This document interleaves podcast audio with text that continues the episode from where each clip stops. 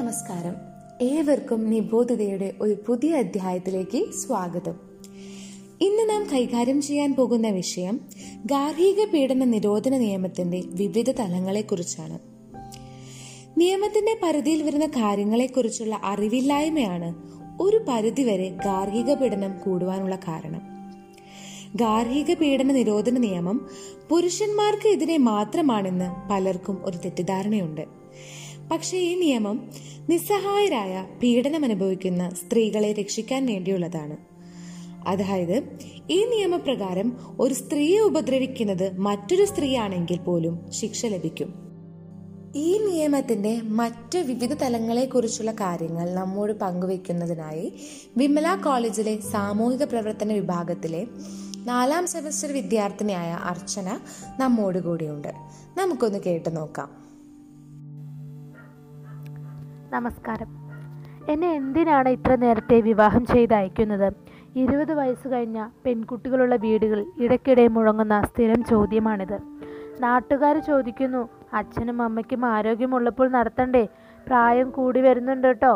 ആളെ കിട്ടില്ല. അങ്ങനെ പോകുന്നു ന്യായീകരണ മറുപടികൾ. ആൻലിയ എന്ന മിടുക്കി പെൺകുട്ടിയും ഇതേ ചോദ്യം മാതാപിതാക്കളോട് ചോദിച്ചിരുന്നു. അവളുടെ ജീർണിച്ച ശരീരം പിന്നീട് പെരിയാറിൽ ഒഴുകി നടന്നപ്പോൾ ആ ചോദ്യം ആ അച്ഛൻ വീണ്ടും ഓർമ്മിക്കുന്നു.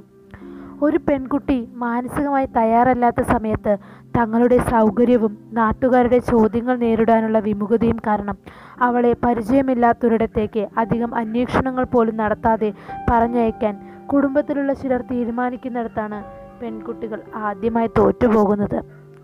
അവളുടെ നോക്കുകൂലിയായി കുറേ സ്വത്ത് വരന്റെ പേരിലാക്കി കൊടുത്ത് ആർഭാടമായി കല്യാണം നടത്തുന്നവരുണ്ട്. അങ്ങനെ ചെന്നു കയറുന്ന വീട്ടിൽ സ്ത്രീധനത്തിന്റെ പേരിൽ അവൾ അനുഭവിക്കുന്ന മാനസിക ശാരീരിക പീഡനങ്ങൾക്ക് അറിഞ്ഞോ അറിയാതെയോ അവരുടെ മാതാപിതാക്കൾ കൂടി ഉത്തരവാദികളാകുന്നു.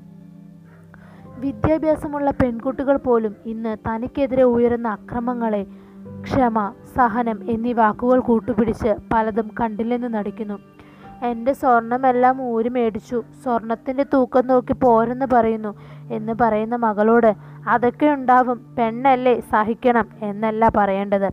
മറിച്ച് രണ്ടായിരത്തി അഞ്ചിൽ നിലവിൽ വന്ന ഗാർഹിക പീഡന നിരോധന നിയമമാണ്.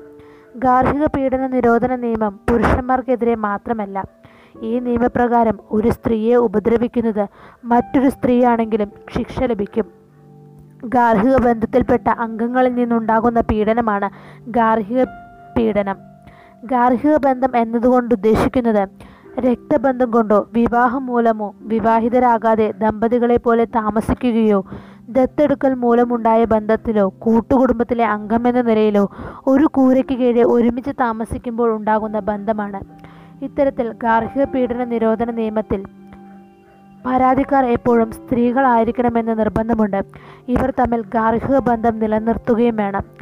വിരുന്നു വന്നവരോ ഒരു ദിവസം വീട്ടിൽ നിന്ന് പോയവരോ ഇതിൽ ഉൾപ്പെടുന്നില്ല. സാധാരണയായി പുരുഷന്മാർക്കെതിരെയാണ് ഈ നിയമം എന്ന തെറ്റിദ്ധാരണയുണ്ട്.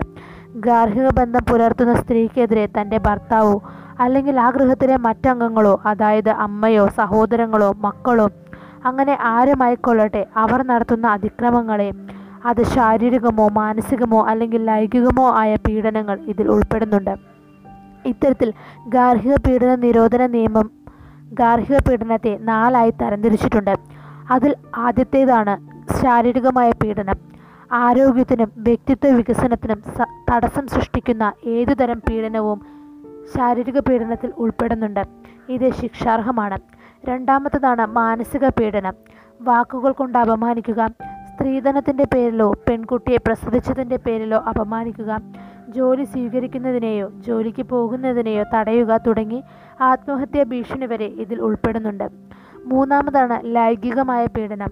സ്ത്രീയെ അപമാനിക്കാനോ തരം താഴ്ത്താനോ അല്ലെങ്കിൽ നിന്ദിക്കാനോ ഉദ്ദേശിച്ചുകൊണ്ടുള്ള ലൈംഗിക സ്വഭാവമുള്ള ഏതൊരു പ്രവൃത്തിയും ലൈംഗിക പീഡനത്തിൽ ഉൾപ്പെടുന്നുണ്ട്.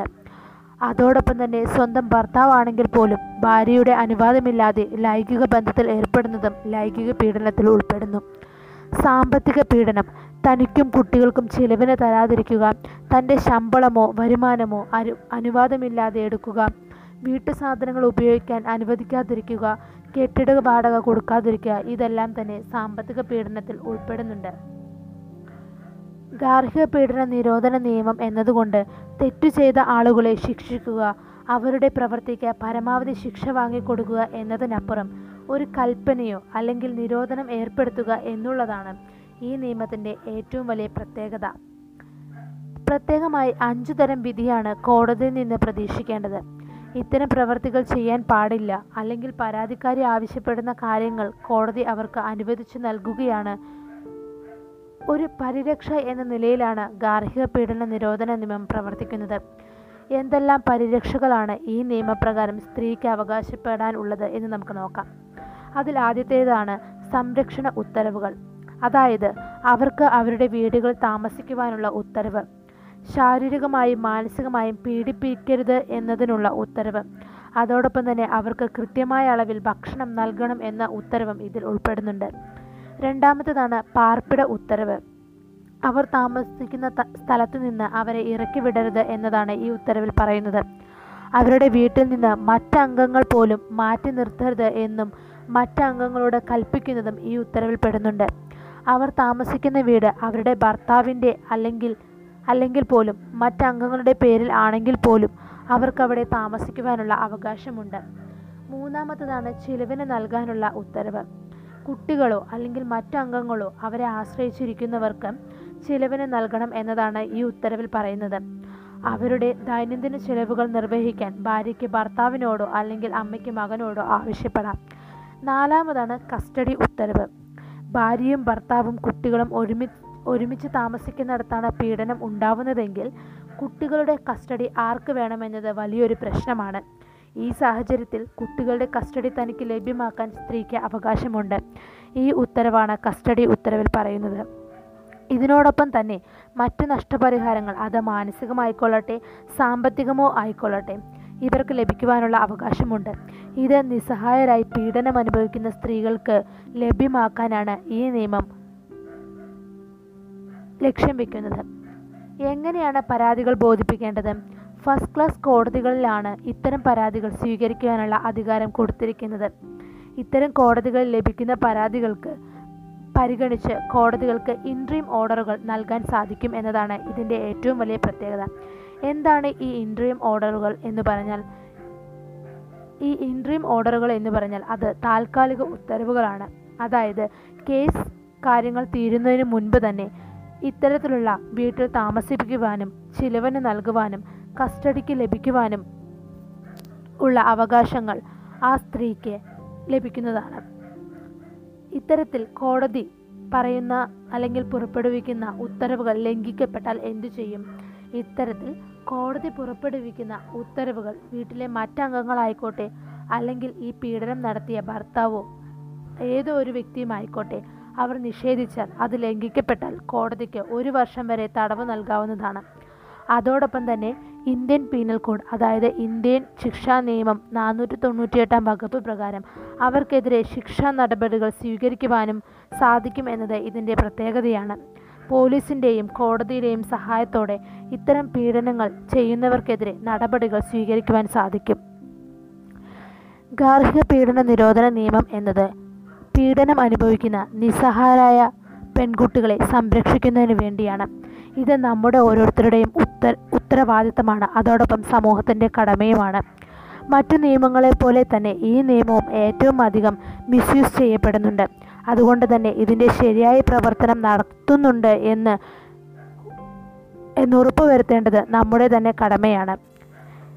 ഈ നിയമത്തെപ്പറ്റി എല്ലാവരും ബോധവാന്മാരാകുന്നതിലൂടെ അവരെ നമുക്ക് ശാക്തീകരിക്കുവാനും അതോടൊപ്പം തന്നെ അവരുടെ അവകാശങ്ങൾ അവർക്ക് നേടിയെടുക്കുവാനും സാധിക്കും.